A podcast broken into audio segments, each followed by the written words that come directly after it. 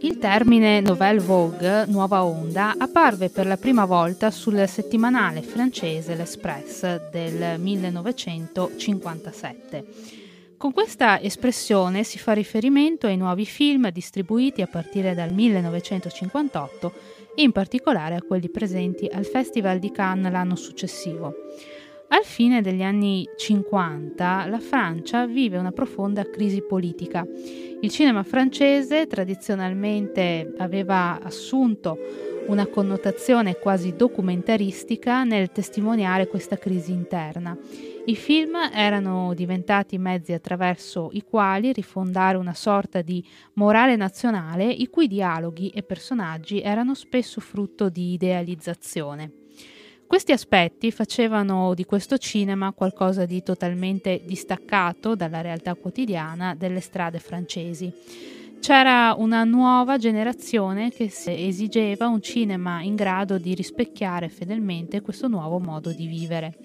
La Nouvelle Vague è il primo movimento cinematografico a testimoniare la realtà in cui esso stesso prende vita. I film che ne fanno parte sono girati con mezzi di fortuna, hanno la sincerità di un diario intimo, di una generazione nuova, disinvolta, inquieta. I primi registi a riconoscersi nel movimento sono per esempio François Truffaut e Godard. Un gruppo di amici con alle spalle migliaia di ore passate al cinema, la conoscenza profonda del cinema. La Cinémathèque française fu una tappa fondamentale. Era un luogo dove venivano proiettati questi film maledetti che per il fatto di disprezzare ogni regola, di essere quasi uno sgambetto al dogma, erano diventati letteralmente invisibili. Si trattava per lo più di grandi cineasti europei, incompresi come Jean Renoir, Roberto Rossellini, Alfred Hitchcock e di registi americani del dopoguerra, Howard Hawks per esempio. Per i giovani cinefili l'apprendistato per approdare alla regia era recensire, e recensire era un vero e proprio mestiere giornalistico che trovò la sua locazione ideale nel Cahiers du Cinéma, la più autorevole rivista cinematografica francese fino agli anni 60. Era un vero e proprio manifesto del movimento, ogni testo ed ogni recensione al suo interno costituiscono un programma e una definizione di un cinema prossimo venturo. Durante la permanenza a questo giornale, François Truffaut e anche Godard girano i primi cortometraggi, mentre la realizzazione di lungometraggi avverrà per tutti nel periodo dal 1958 al 1959. Il regista diviene così un vero e proprio scrittore del cinema che utilizza il mezzo cinematografico per comunicare con lo spettatore con determinate scelte stilistiche. Lontana dall'ortodossia e dalla classica impersonalità del cinema di papà, così chiamato, la Nouvelle Vague introdusse la personalizzazione nel cinema. Un film era così una cosa privata, un'espressione personale del regista, i cui fotogrammi erano pagine strappate, rubate dal suo diario intimo. Molti dei film della Nouvelle Vague trattano il tema della fuga da costrizioni familiari o istituzionali. Lo scopo era catturare lo splendore del vero, veniva eliminata ogni sorta di artificio, niente proiettori, attrezzature, complesse scenografie. I film vengono girati alla luce naturale del giorno, per strada o negli appartamenti, con attori poco noti e le riprese vengono effettuate con una camera a mano. Il costo di queste pellicole era molto basso, ogni regista era capace di autofinanziare la sua opera, invece di affidarsi alle grandi società di distribuzione. Il primo film della Nouvelle Vague viene considerato Le Beau Serge del 1958, il film d'esordio di Claude Chabrol, mentre un primo vero riconoscimento ufficiale avverrà l'anno successivo, nel 1959, con il premio per la migliore regia al Festival di Cannes assegnato a I 400 colpi di François Truffaut. Centinaia di produttori classici, davanti al successo di un film talmente anomalo, si trovano incredibilmente a porsi domande su come produrre film dello stesso genere.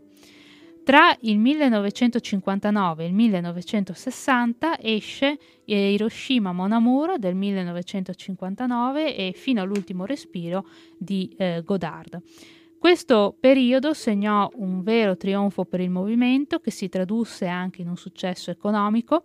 I produttori danno in seguito fiducia a un gran numero di giovani registi e per il cinema francese questo segnerà l'inizio di un periodo di suggestiva fioritura. Ma già dall'autunno del 60 la Nouvelle Vague conosce l'insuccesso di pubblico e comincia a gettare i produttori nel panico. Il cinema tradizionale riprende il posto di centralità che aveva lasciato e fa della Nouvelle Vague il nuovo oggetto di derisione. Bisognerà attendere gli anni 70 per vedere risorgere i principali autori della Nouvelle Vague. Lo stile ebbe inoltre un impatto molto forte sul cinema statunitense.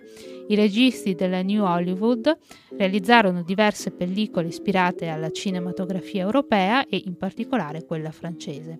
Ad esempio Tarantino, De Palma e Scorsese li citano più di qualche volta. Le Beau Serge del 1958 è un film esordio di questa Nouvelle Vague. Da Parigi François torna nel villaggio della sua infanzia. Appena arrivato incontra un vecchio amico diventato panettiere e intravede Serge minato dall'alcolismo.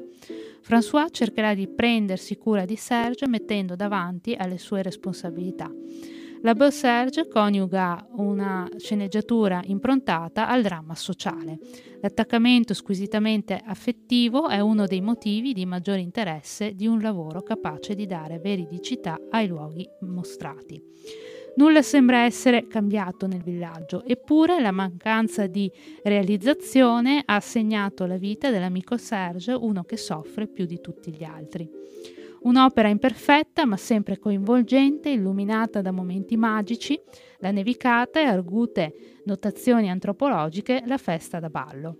Con un budget iniziale irrisorio, Le Beau Serge viene presentato al Festival di Cannes fuori concorso, riscuotendo consenso di pubblico anche nella successiva distribuzione in sala.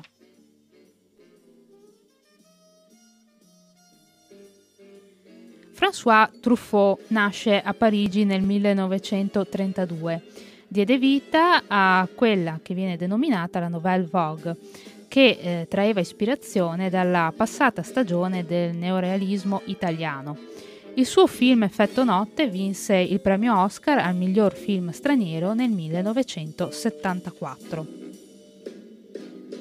Nel 1957 decide di passare alla realizzazione di film e fonda una società di produzione, Les Films du Carrosse, dopo aver passato molti anni come giornalista e critico cinematografico. Nel 1959 gira I 400 colpi, film dal successo immediato che apre la strada al movimento della Nouvelle Vague, come dicevamo, e alla fama internazionale del regista. Nel 1963 partecipa alla produzione di Mata Hari, agente segreto H21. La sua fama è raddoppiata da Jules e Jim e l'impegno politico dividerà Truffaut dagli altri registi della Nouvelle Vague, poiché egli si trova più a suo agio nella posizione di un uomo che attende senza ipocrisia il suo mestiere al servizio dello spettatore, piuttosto che al servizio di una causa per la quale non è sicuro che lo spettatore abbia comprato il biglietto. François Truffaut appare come attore in diversi dei suoi film, interpretando brevi camei o anche ruoli da protagonista, come in Effetto Notte, La Camera Verde e Il Ragazzo Selvaggio. Nel 1977 recita in Incontri ravvicinati del terzo tipo di Steven Spielberg nel ruolo di uno scienziato francese. I 400 colpi venne girato nel 1959 con grande successo di critica e pubblico e valse a Truffaut un premio come miglior regista al Festival di Cannes. Il film, fortemente autobiografico, segue il personaggio di Antoine con le sue disavventure a scuola, una vita infelice e il riformatorio, un rapporto instabile con i genitori.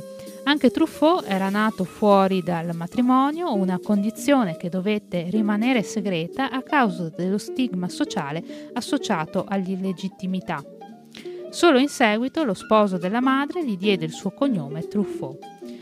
Truffaut scelse Jean-Pierre Léaud per la parte di Antoine e i due collaborarono a diversi film nel corso degli anni. I più famosi sono stati i sequel delle vicende di Antoine in una serie di film detto Il ciclo di Antoine Doinel.